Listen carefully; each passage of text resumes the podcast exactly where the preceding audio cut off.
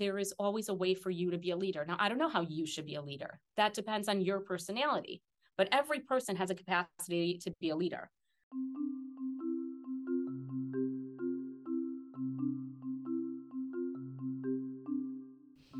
Hi, I'm Rivki Silver. And I'm Alex Fletcher. And this is Deep Meaningful Conversations, powered by Meaningful Minute, the podcast where we explore the complexities, nuances, and joys of being a frum woman.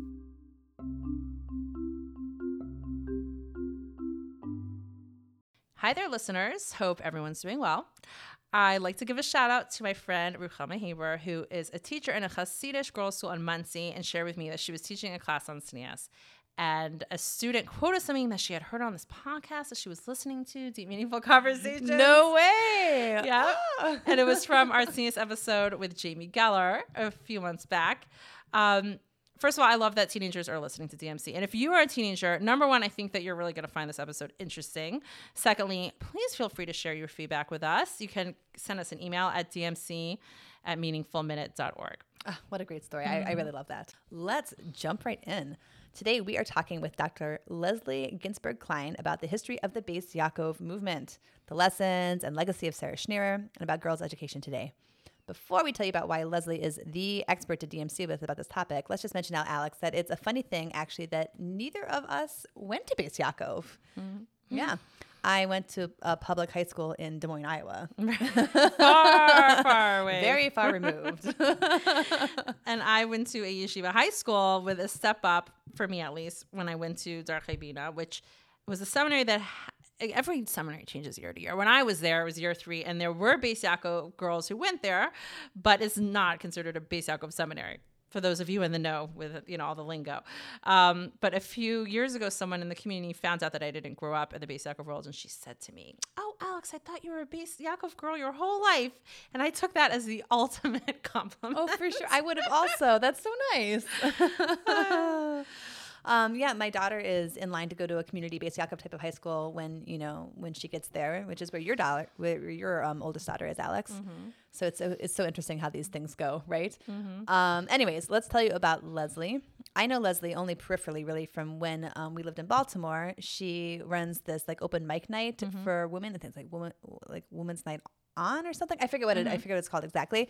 But she runs it and she plays guitar and she sings like pithy songs. And I and I went and I performed at one. It must have been like a, a decade ago. But yeah, I've also been it. to them. She started them in the Upper West Side. It was like the first like frum woman's open mic, and I love how she continues that today. That's actually something really cool about Leslie. Like she's an academic, but she is hysterical.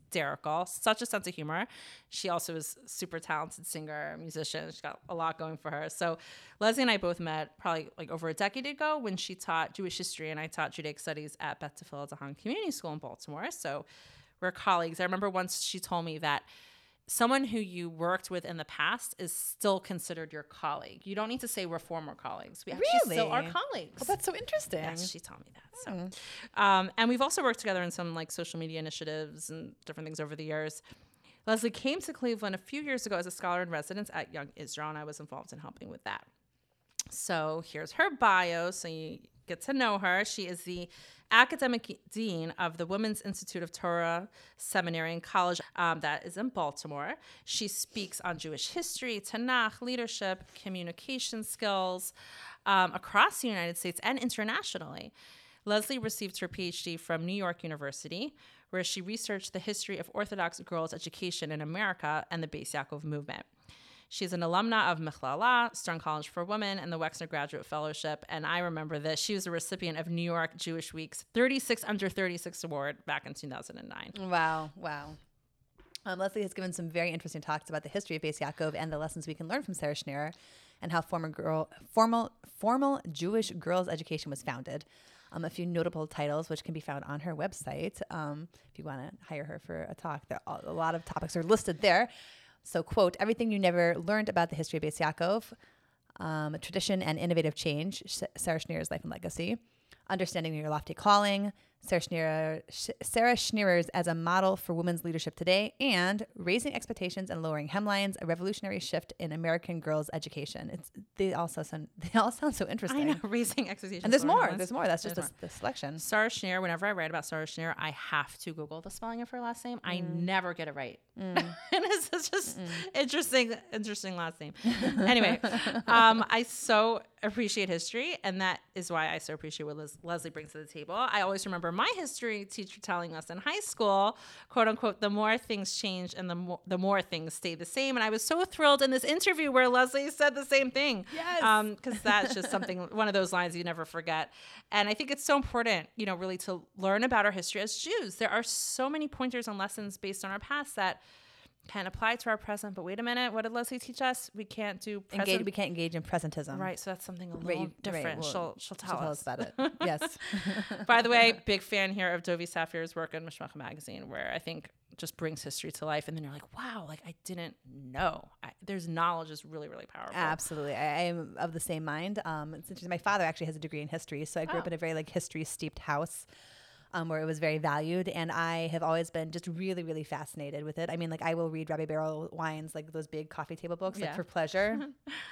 it's so interesting to me, um, Yeah. j- and just to be able to put things in context, like this Yeah. happened then, this happened then, and this is how things evolved. Um, and just the, the context, I, I find it really interesting. And also to learn about the historical shifts and how they happen and why and how society changes and evolves and the reasons why we do the things we do. Like, what's the reason behind things? So I am just was so excited when we were bringing Leslie on for this DMC. And now, without further ado, let's bring you our DMC with Dr. Leslie Ginsburg Klein.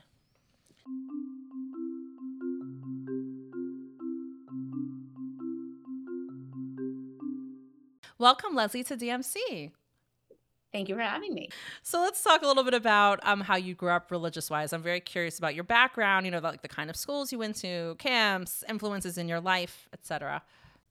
So I grew up in a family that I would call centrist Orthodox or maybe you know modern Orthodox 40 years ago.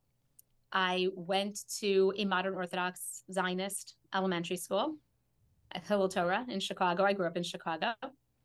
And um, from there, I went to the Beis Yaakov High School in Chicago, Hannah Sacks. At that time, it was the only Beis Yaakov. Now there are two. Um, it would be what I would describe in my research as an out of town Beis Yaakov a more open-minded community Beis Yaakov in Chicago, and that's where I went to high school.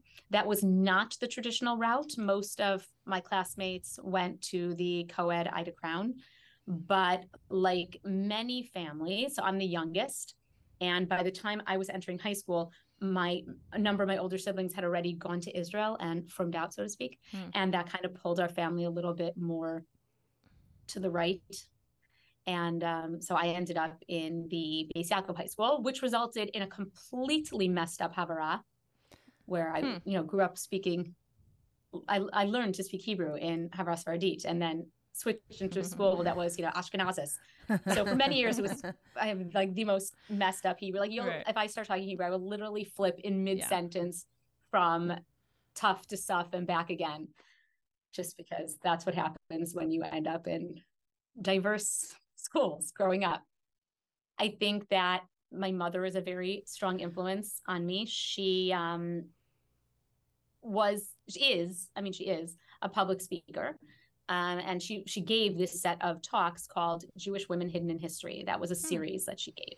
That Cool. there were all these women in Jewish history that no one had ever heard of, and she gave speeches telling their stories, and that fascinated me. And so I grew up in a house that had books on all of these women, and so I got very into women's history myself. And whenever I had any project to do for school, and elementary school, and even into high school, whenever I had any project to do, I always did it on a woman.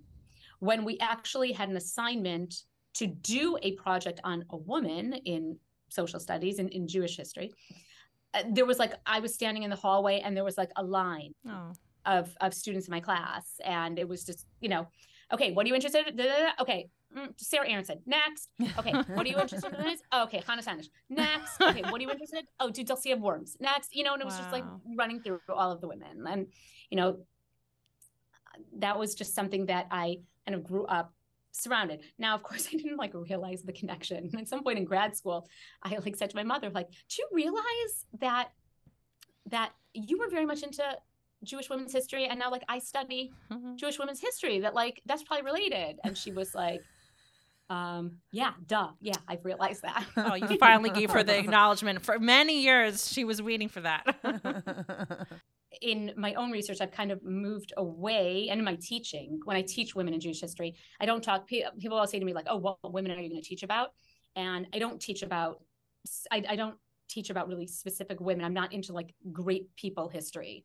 I'm really much more interested in the social history of element of like, if you were a Jewish woman in 18th century Europe, what would your life have been like? Oh, I love that. How would it have been different or similar than our experiences today? Because in some ways it is so fundamentally different.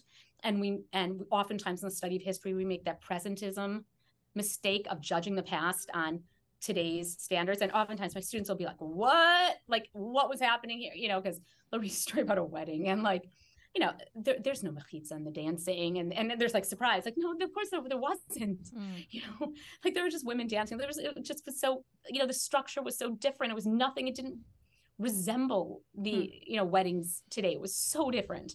Um, and and other times, you know, if you read the memoirs of Glickle of Hameln and her struggles marrying off your kid, her kids, you're like, yeah, the more things change, the more they stay the same. I mean, this could have been written yesterday. Yeah. And she has this Glickle Hameln has this amazing story where she plans a, a, wedding and and you know there were just supposed to be like 40 people at this wedding, but you know one thing leads to another, and in the end there were like 300.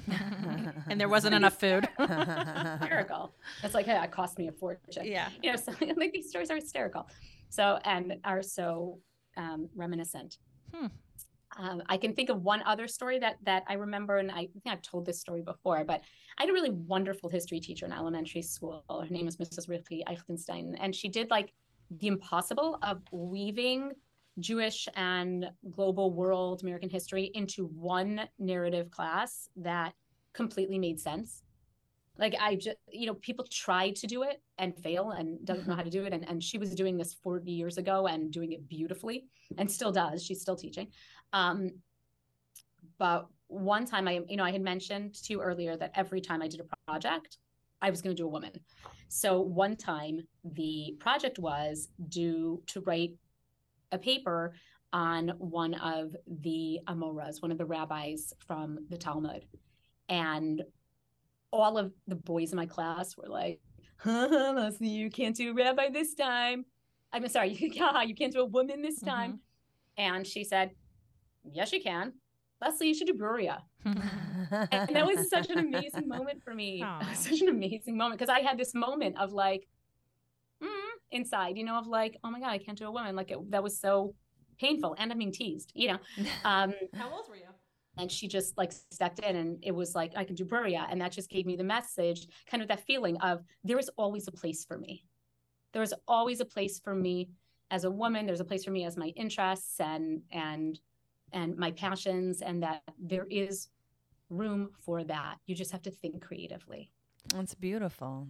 Okay, Leslie, we would love to hear about your PhD. I'm so impressed. Um, first of all, like, what is it in?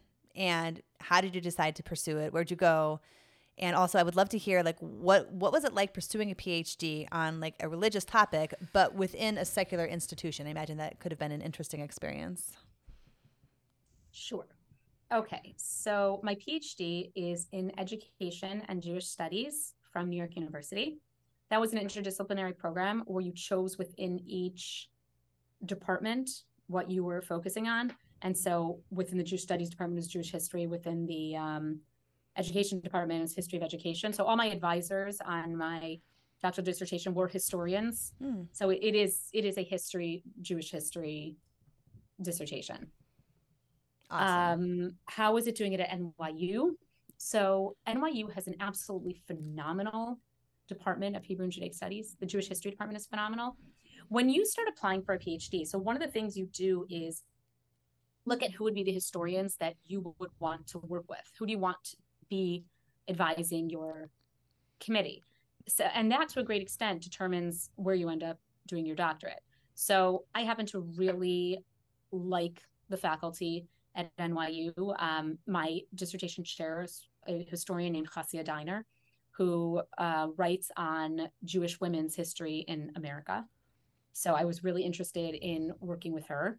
And they also have phenomenal Marion Kaplan, who's a, a phenomenal um, European historian. There was just really great, really great, really strong Jewish history department at, at NYU. And I even looked at other schools, like, you know, I'm from, from Chicago. I toyed with going back. I, I, I like went, I, I went and visited Northwestern. There was no one, there was no one there that there was an intuitive connection to work with. Right. So that really wasn't a great option for me. So in terms of, of that question, oh, they were super supportive and they were super supportive of my topic and my committee was super supportive of my topic. The other members of my committee was a wonderful, wonderful historian of education named Harold Wechsler, mm-hmm. and and also had done a lot of research in, in, the Jewish world and was connected to that. And a and unfortunately, he passed away a few years ago. He was a wonderful man. Um, and the third member of my committee was a woman named Diana Turk, who was in the education school, and she did gender and education. So it was kind of rounded out. There was the Jewish historian, the historian of education with a Jewish bent, and and then gender historian of education. Yeah. So what was your um? What did you get your undergrad for your undergraduate and your master's degree? What is what did you study for that? Okay, so my undergrad is from I went to Stern after I graduated Hannah Sacks. I went spent a year at Michlala, and then I went to Stern. I majored in history at Stern, and um, when I graduated, I really didn't know what I wanted to do. I really didn't. I ended up, well, I'll just say that senior year, I took a course in, in women in American history with Dr. Ellen Schrecker, famously known as Schrecker the Grade Wrecker. Hmm. went to Stern and, and and know her. I always I it always kills me that I don't have a great like name to rhyme. Oh, to to, to have a name that you right. get yeah. that yeah. kind of oh, oh, it's amazing. Dr. Klein needs a oh. name. Oh. Everyone who's listening. yeah, you can send us an email at dmc.org if you have recommendations. Fine, your grades will be fine. Like no, it doesn't, it doesn't work. It just doesn't work.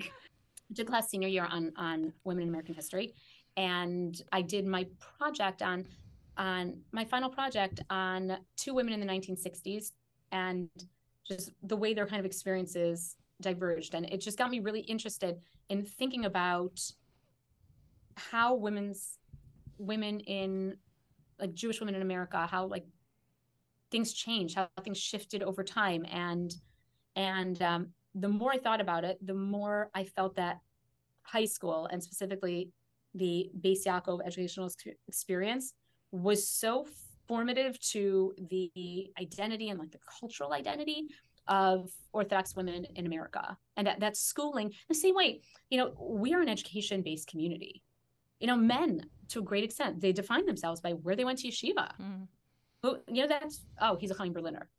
Like, uh, decades later, they'll still you know, that the same really was true for women, that women were so defined by their educational experiences. And it, I got very fascinated in this idea of what Beis Yaakov served for the Orthodox community and like the role it placed in women's lives. And I think that's something I started thinking about in that class. But then I went and was a reporter for a financial news reporter at Bloomberg because I know what I wanted to do, and I was I liked writing. I was a writer, so I was a journalist for a couple of years, and I, I like really hated it. Like mm. really, really did not enjoy journalism. And I was like, well, I don't really know what I want to do, but the only thing I really like is history. So, you know, why don't I, you know, I had a very education driven family. I'm the, I'm the only one in my family who did not go to graduate school straight from undergrad. And that was a thing. Hmm. so I, you know, was anxious to get back into grad school. So I'm like, okay, whatever, I'll just go get a master's in history. That'll be fun, you know? And, and I really liked NYU. I was already living in Manhattan. And I remember meeting with um, someone at NYU and them asking me, you know, would you ever consider doing a PhD? And I was like, like, I, I, don't know. Like you look at the requirements and it's mm-hmm. like, I don't think so. I don't know. I might get myself into that. Like write a dissertation. Are you crazy? Mm-hmm. Um, but policies were changing at NYU that year. And to get a master's degree, you paid full tuition. But if you did a PhD, then you not only didn't pay tuition, but you got a stipend to go to school. Oh, well, that so makes a difference. I was like, I mean, well, that kind of sounds like a good idea. and uh, you know, I was talking to someone at in in actually the history department who was like, I mean, you might as well apply. And if you don't like it after, you know, a year and a half, you can just drop out and you'll have your master's and you'll have gotten it paid for. Wow. And I was like, oh, um, okay, so I guess I'll do that. So I ended up applying for the PhD. And um, I was originally in a joint program with the history department and the Jewish history department, but I really, I over time, that the new this new program that was between the ed school and the Jewish history department opened. That was sort of a better fit for me that I migrated and I, I switched into that program. It was like just a better fit for what I wanted to do. Um, so my dissertation was on the history of Beis Yaakov in America. I was really grateful that that NYU was really, really supportive because other friends of mine in other places who wanted to do Jewish topics were always pushed to like quote unquote globalize. Mm-hmm. Like a Jewish topic inherently isn't important enough. Mm-hmm. Like, oh, you want to do the history of Beis Yaakov? No, no, you have to do like compare Beis Yaakov to Catholic schools. Mm-hmm okay, but, but I'm not interested in doing four years of research in Catholic schools. Right. I'm not interested right. in that. And I believe that the history of Beis Yaakov has enough inherent value, but sometimes you have to fight against that mm. of, of like, pr- like why a Jewish top, a quote unquote Jewish topic has value without it being compared to some non-Jewish element. But I did not experience that in NYU. Beautiful. At all. They, they, were really, really supportive. Okay. So can you imagine someone saying, I like to study like the history of education in the Zulu culture, you know, in the African tribes. Would, would someone like that be received with the same type of, you know, concern? Oh, well, no, you need to compare, you know, the Zulu education to, I don't know, French education. I mean, I feel like there isn't there some kind of respect for like certain cultures and we don't need to compare yeah, them. The cynic in me would say they'll not get that. exactly. Somebody right. to Jewish project would. Right. But again, it all depends why I, I didn't get that at NYU. They right. they loved my topic. They were super supportive. Amazing. Um, I actually think today probably you would uh, have an easier time because Polish historians who are not Jewish at all write about Sarah Schenirer. Um, but like Polish archives got a hold of her diary and it's going to be translated. There's hmm. po- there's graphic novels about Sarah Schenirer's really? life coming out of Poland. Yeah, she it, she Sarah Schenirer and the movement are like very hot in um in Poland. I feel like she's become like a little bit. This is like a ridiculous statement, but I feel like she has become to Poland what like the Golem is to Prague. Prague, yeah, yeah. Like if you ever go to Prague, like you know, every postcard has the golem on it, like just you know, just a piece, a, a Jewish thing that like uh-huh. general culture is like latched onto. But really neat. Uh, but her story has grown in renown not just in the Jewish world but outside the Jewish world. So okay. in general, and there's actually a two-day conference on Beis Yaakov being held at um, University of Toronto in March. Are you going? Yeah. Sure. Are you speaking? I am speaking at it. Amazing. Yes. Okay, so what I'd love to hear from you are your favorite takeaways from your study of the Beis Yaakov movement. Favorite takeaways from my study of the Beis Yaakov movement. There are so many. I'm sure. Um, one of them is the efficacy of grassroots movements for change within Orthodoxy.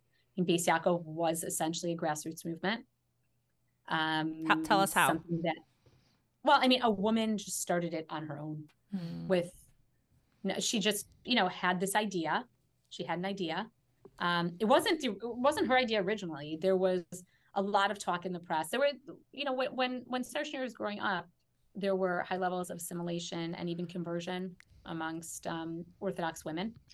There were a lot of social problems and many people in the press you know leaders tied this to lack of jewish education for women. They, they had no education. So once they're very much exposed to the outside world and they're going to, you know, there's compulsory schooling. So they're going to what we would call today public schools and they're in out in the workplace. They're exposed to a lot of different influences and they had no training in Judaism to kind of balance that. So there were a lot of social problems, and this was something that was discussed. But the community thought that education, uh, that Jewish education for women was at least socially unacceptable, if not outright forbidden by halacha. Not allowed. So her so this is issue was discussed in the press. It was a very politically charged issue, but no one did anything about it because everyone was kind of like paralyzed by the controversialness of the whole the whole issue and this whole halachic piece of whether or not it's it's permitted or not permitted. And Sarah Schenirer just, you know, she she kind of leaves Poland for a couple years during World War One, gets exposed to neo orthodoxy in Vienna, and it empowers her. It empowers her, and and she kind of now sees a, a, a way. She learns, you know, this way of of synthesizing traditional Judaism with modernity. Thinks, hey, this would go, this would do really well with with women in Poland if I could just transport this and teach and decides to start a school. Now, first of all, she decides to start a youth movement. Hmm. Her original plan was not to start a school, but to start like a, a, a social movement for teenage girls, the same way that any social movement had their youth arm, you know. So that's what she she wanted to start. And she goes back and, and she she starts getting support. She's um, she gets support from one of the Sanzer Rebbitzins. Um, there had been two girls in the Sanzer Rebbe's family who um, who ran away from home and ran to convents to kind of escape the family. They wanted to go to university, so that was something they were very well familiar with. Um, Rachel Manekin has a whole book on on on um, called Rebellion of the Daughters that talks about the Sanzer Rebbe's, the girls in the Sanzer Rebbe. I think they're Sanzer Rebbe's granddaughters. Um, so she she gets this support and she's like i'm gonna start this movement. And she gathers together girls and they are like i'm so not interested in this. Like are you mm-hmm. serious? This is what you gathered us together for? Mm-hmm. so she she tries to start the social movement. She fails a number of times before then she says you know what? I got to start with girls when they're younger. I'm starting girls when they're younger. I should start a school now which started off as an afternoon school you know go to public school and then you go would go to Beis Yaakov and um, out of like the 300 Beis Yaakov schools that existed in Poland, like the vast majority of them were afternoon schools wow. that girls went to after public school. There was only a few, like what we would call today day schools in the big cities. So anyway, so she um, has this idea and she mentions that her, her brother was a very, very close confidant. And her brother responds to her, do you don't want to get involved in something so political, right? Like, oh, right, it, it, this is so fraught. Like, are, you crazy? Like, what are you getting involved in this? And she's like, no, I, I gotta, I, I gotta do something. I got to do something. So she just starts this school. And, you know, Naomi Seidman, who recently published a biography of, of Sarah Schenirer, um, she has a really interesting theory that because Sarah Schenirer was a woman, she was actually more able to make this change in society because that whole halachic debate, you know, is it permitted, is it forbidden for a woman to learn Torah? You know, that was happening in the Batei Midrash, or the beis medrashas, depending on whether you went to a mm. Zionist school, right? So th- that's where that was happening. But as a woman, she was totally separate from that world, and so in a sense, could bypass controversy that no man could. Mm-hmm. The men couldn't bypass the controversy; they had to deal with that issue. But a woman could just bypass it and she and she did and she just started the school and then the school is successful and ultimately her success is what garners her the attention and the support of the wider community. Mm-hmm. and obviously that support allows her to expand exponentially. Isn't there some myth about the supporter haskamas that she got?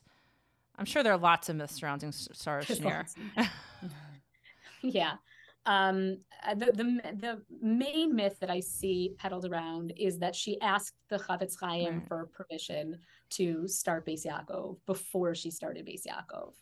Um, she never met or contacted the Chafetz Chaim in any way, shape, or form at any point in in the history of Beis Yaakov. Um, the only person that she spoke to at all before she started Beis Yaakov was the Belzer Rebbe, and that was on her brother's suggestion, and that was kind of to get a little bit of social cover. Yeah. You know, he he was he she was about to embark on something controversial, and he said, you know, why don't, why don't you go to the Rebbe and try to get a bracha? And they go to the Rebbe and ask him like the most vague state. My my my sister, you know, the text is there. They sent hand in a kvittel, like a note to the Rebbe. My sister wants to lead Jewish girls in the Jewish way. Mm. And the Rebbe said, bracha v'atzlacha and they took that to you know as kind of cover for any kind of opposition to say well you know the, they have a bracha from the Belzer Rebbe hmm. for her endeavors but she got kind of this like blanket overarching thing um, I feel like this is instructive not- in like how to ask a. That's- But the thing is, she wasn't asking a Shyla. right now, she was getting a bracha. Again, that's presentism. She wasn't asking a Shyla. At no point in the history did she ever ask a Shyla, is this permitted or forbidden? Hmm. She asked for a bracha for her endeavors, Yeah, yeah, you know, and that's an and, important and distinction. it's an important distinction, but it's also again, it's a presentism thing. Like she asked the like, what do you think? She sent the Chafetz Chaim an email? No, when you say Like, how is presentism, she because I'm not. I'm like Yeah. I'm not in your world. I'm not in the historian world, even though I love history. What do you mean presentism? When we judge figures from the past against today's standards. Mhm. and find them like guilty well they're a bad person because they didn't believe what we believe in today today even though what they did and believed was completely normal for their time period you can't hold people accountable for what was for today's standards and what wasn't kind of expected or normal in that time Mhm. so we have a, a much smaller world today Mm-hmm. you know we have a much different relationship with rabbinic leadership than than people had 100 years ago how would it how okay how would a poor divorced hasidic woman gain access to the Chafetz Chaim who by the way is like with his yeshiva in russia Right. and she's in poland Right. and world war one is raging and Right. they're on different sides literally on different sides of like you know the war like physically in different you know how, how would that have happened? It wouldn't have happened. How did she get into the Belzer Rebbe? Because her brother was a Ben Bias with the Belzer Rebbe, and she got on a train and traveled to see him.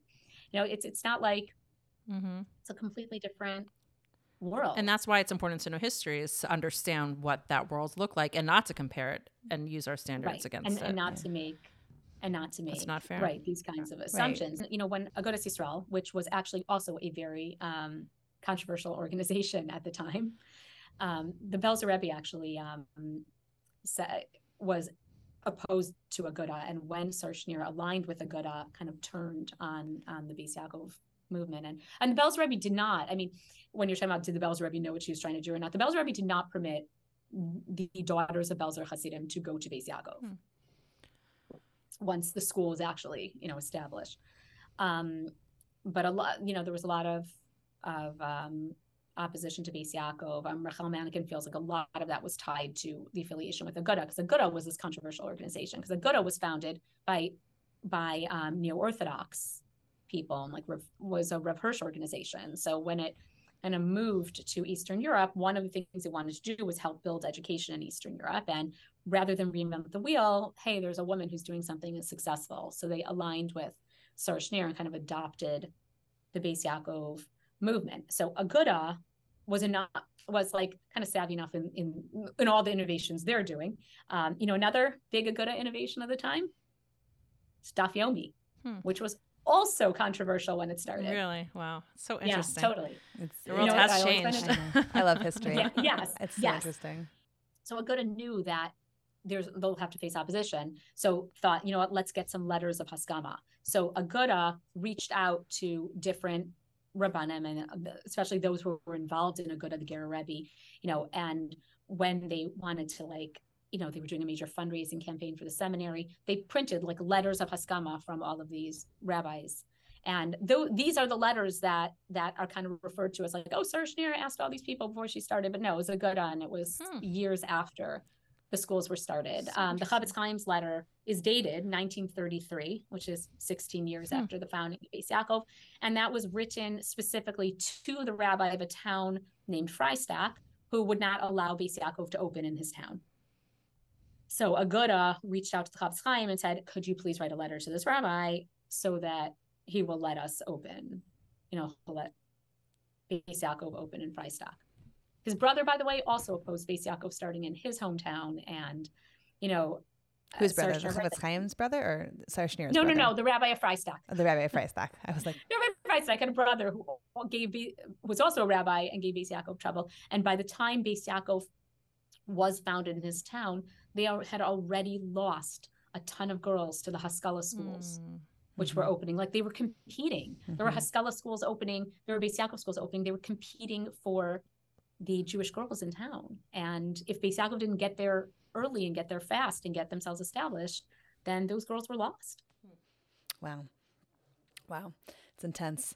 Um, so Sarah Schenirer has she's a she is she's a fascinating person in history, and she, like when you think of like a leader of the Jewish people, it, like her her resume is not necessarily what you would picture, you know. Um, but I would love to hear about how, like, do you consider her a leader? Was she, in, in what way? Um, you know, was she before her time? I think yes, but I would love to hear your, you know, opinion. And also, what are your thoughts about leadership that we, as frum women, can learn from her without, you know, engaging in uh, presentism? Oh, nice one, Rivki. Thank you. Thank you. Okay.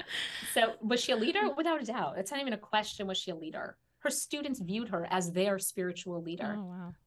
She became, you know, when Beis Yaakov started, so Beis Yaakov was highly Hasidic in Poland.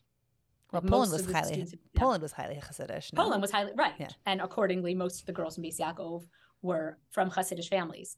So when they Beis Yaakov became to them, when you read the descriptions, of it it became to them their their Hasidim, their Hasidism. Mm.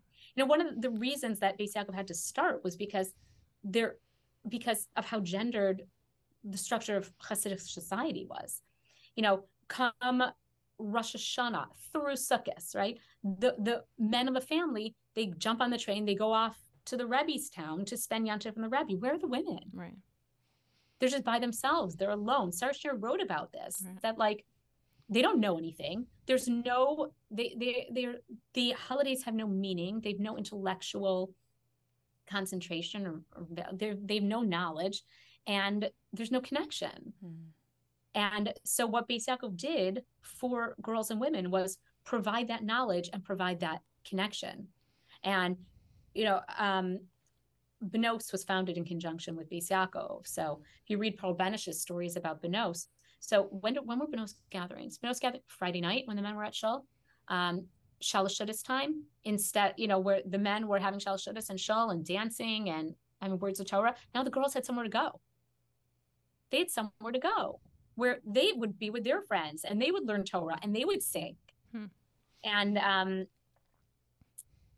you know, side point, those are also times where all of these other organizations, these non-frum organizations, were having their meetings. So it's also keep keep girls in a good. But that's what Beis Yaakov was was environment and education.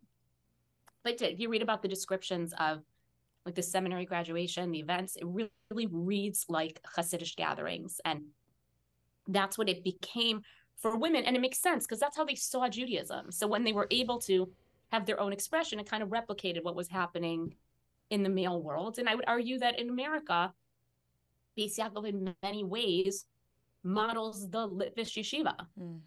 The same way where where Sarah Schenirer's students refer to her as like their Rebbe. Hmm. She was definitely their leader. Vichna Kaplan, her protege, students refer to her as the Rosh Yeshiva, Ah, as, as like one of the both of them are referred to as like the Gedolei Hador, you know. Yeah, Leslie, you'll appreciate this. My daughter is my daughter's applying to seminaries, and I had a meeting with her principal. We are also out of town, Beis Yaakov, here in Cleveland. Some of these seminaries, though the Rebbitzins at the helm, they're powerhouses, and they were describing some of them and using language like, "Oh, she's an iluy," literally iluy. Genius, brilliant. You know, what I mean, I almost like the only frame of reference I really have for that is a Rosh Yeshiva type of person. But these are women who really are geniuses, literally. Right, and you know what? That's kind of the the trajectory of Sarah Schenirer. What what was the goal of Beis Yaakov? Seriously, what was the goal of Beis Yaakov? Right, the Beis Yaakov Seminary. The goal was to create women leaders, uh, leader educators for the next generation. Sarah Schenirer wrote a letter towards the end of her death that is considered to be her ethical will. They refer to the the Tzava'ah of Sarah Schenirer.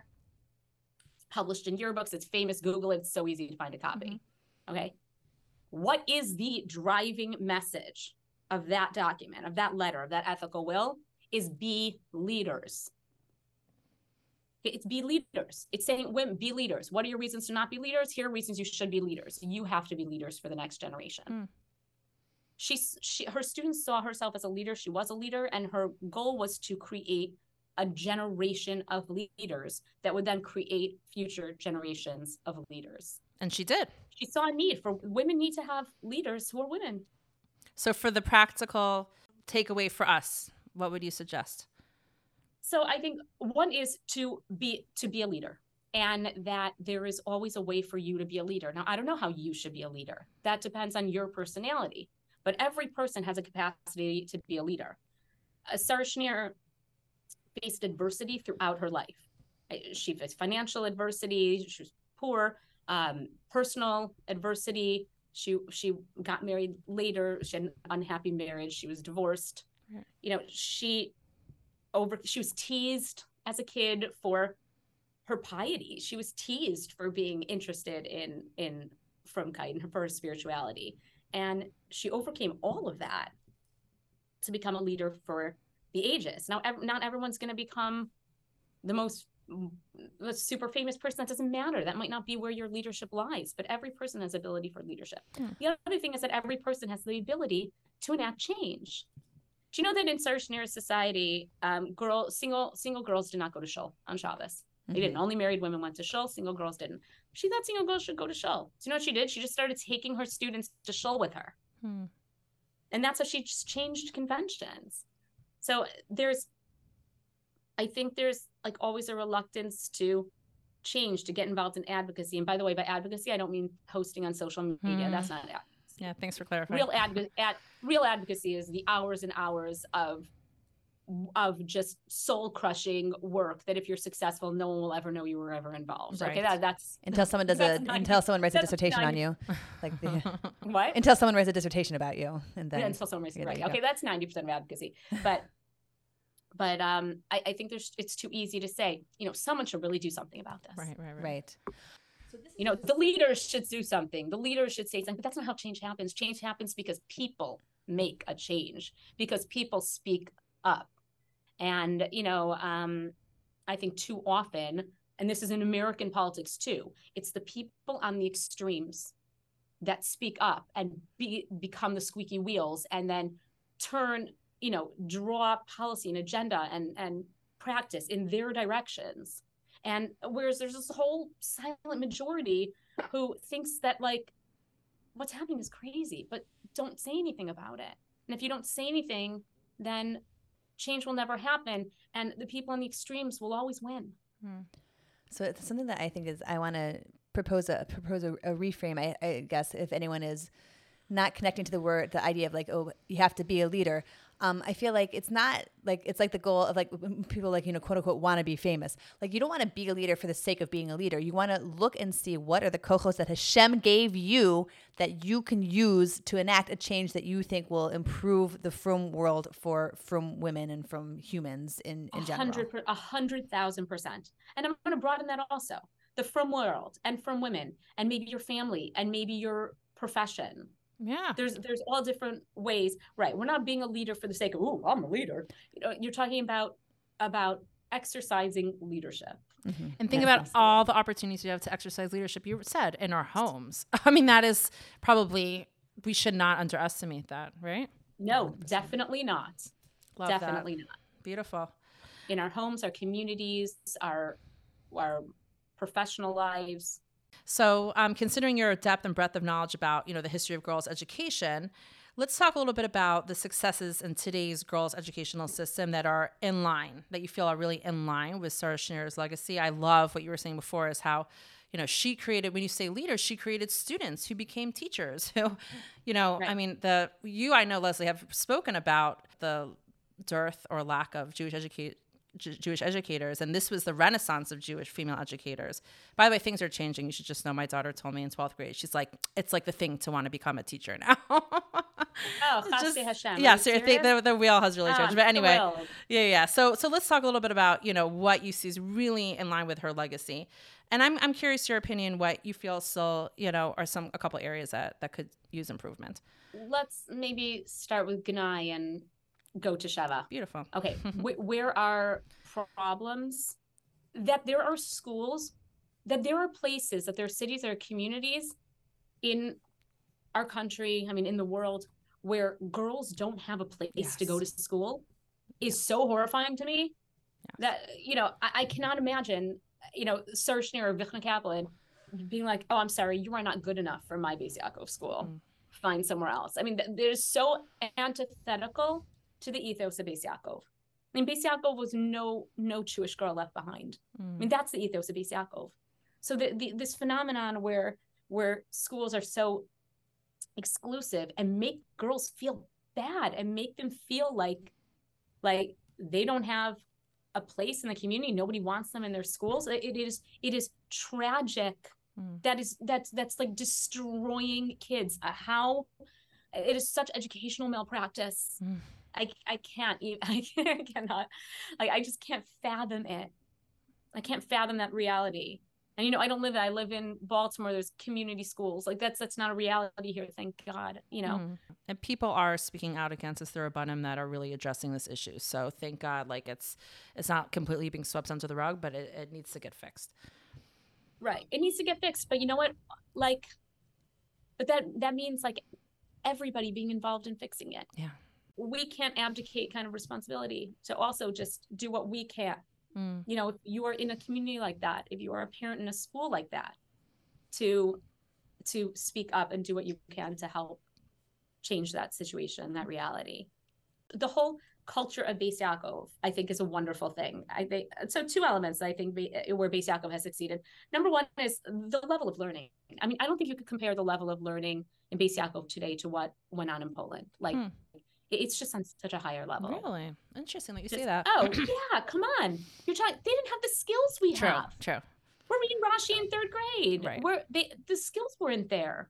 But in terms of like level of learning, the level of learning Beis Yaakov has only um, Mm-hmm. ha- globally has gone up. Mm-hmm. You know, the kinds of things. I mean, my goodness, I'm trying to think what I learned in high school. I, I learned Chovos Halavavos. I learned Mesilas Yesharim. I learned Michtav Eliyahu. I learned Pachad Yitzchak. That's on top of like on top of, you know, Chumash and Navi and Meforshim and all. And you know, like we learned tons.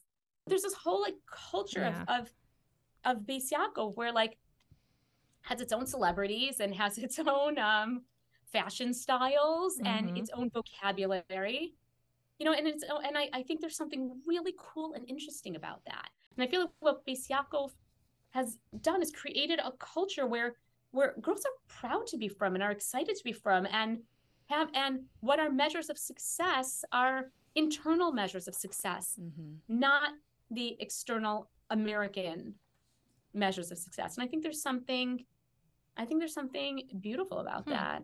I think that it, it's that it's wonderful that it's cool to be frum. and there's a lot of school pride. I think that's what you're talking about. I love what you said, and before we we wrap up, um, I love what you said though about like being cool to be frum. Like I know the thing now, like cool girls give up their smartphones. Like to have a flip phone is actually a, a symbol of coolness in the Yaakov Oh, world. Isn't it fascinating? I mean, it's really really interesting, like the whole culture. Um, and yeah, I, I think you've definitely hit the nail on the head in terms of what they're doing right.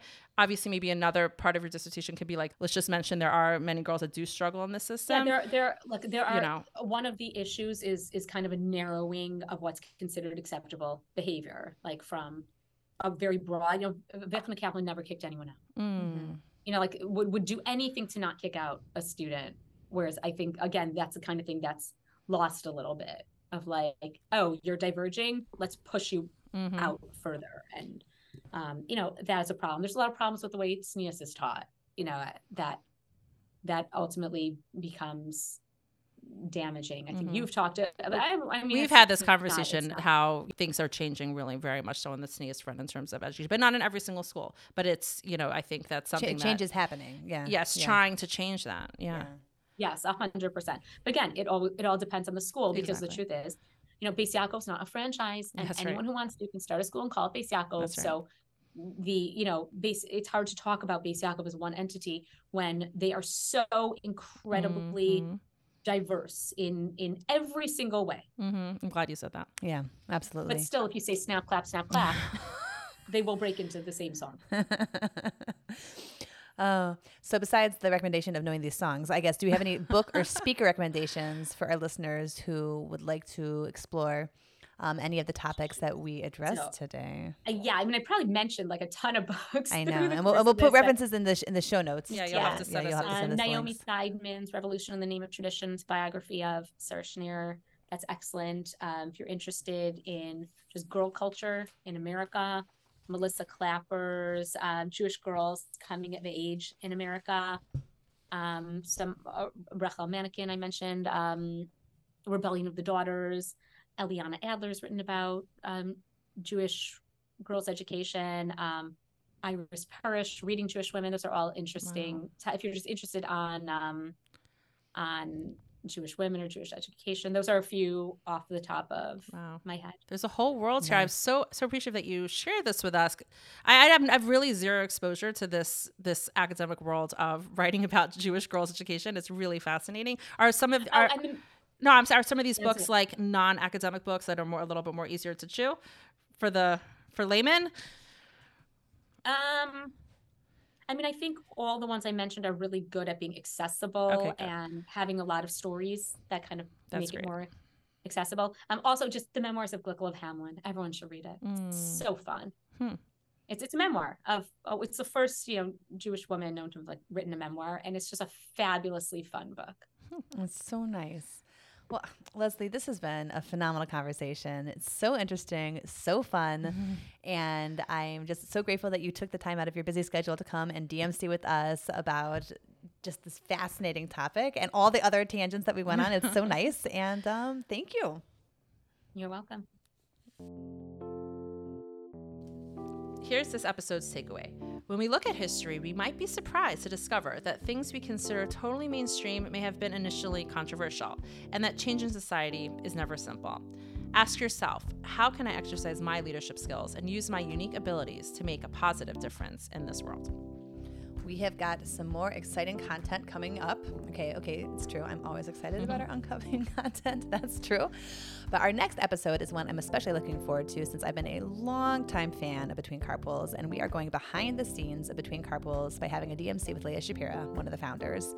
Leah is a cookbook author, pizza aficionado, and just all around exceptional connector of people and discoverer of talent. And we're going to DMC with her about what it takes to do a successful side hustle, um, how to make that side hustle into a main hustle, I guess, how the team at BCP keeps coming up with their outstanding content, uh, how and why they retain their anonymity online, and much more. Can't wait for that one. Well, you made it to the end of another episode of Deep Meaningful Conversations. Thank you for joining us for the whole thing. And wait, do not press stop. Rivki and I would really appreciate if you would take the time to rate and review our podcast. Also, please, especially for this episode, check out this chock full show notes of book recommendations. You'll find all the links we referenced today in today's episode. If you have any suggestions, feedback, or just want to say hi and tell us that you exist and that you're a DMC listener, you can email us at dmc at meaningfulminute.org. You can also find us on Instagram, Facebook, and Twitter. See you next episode.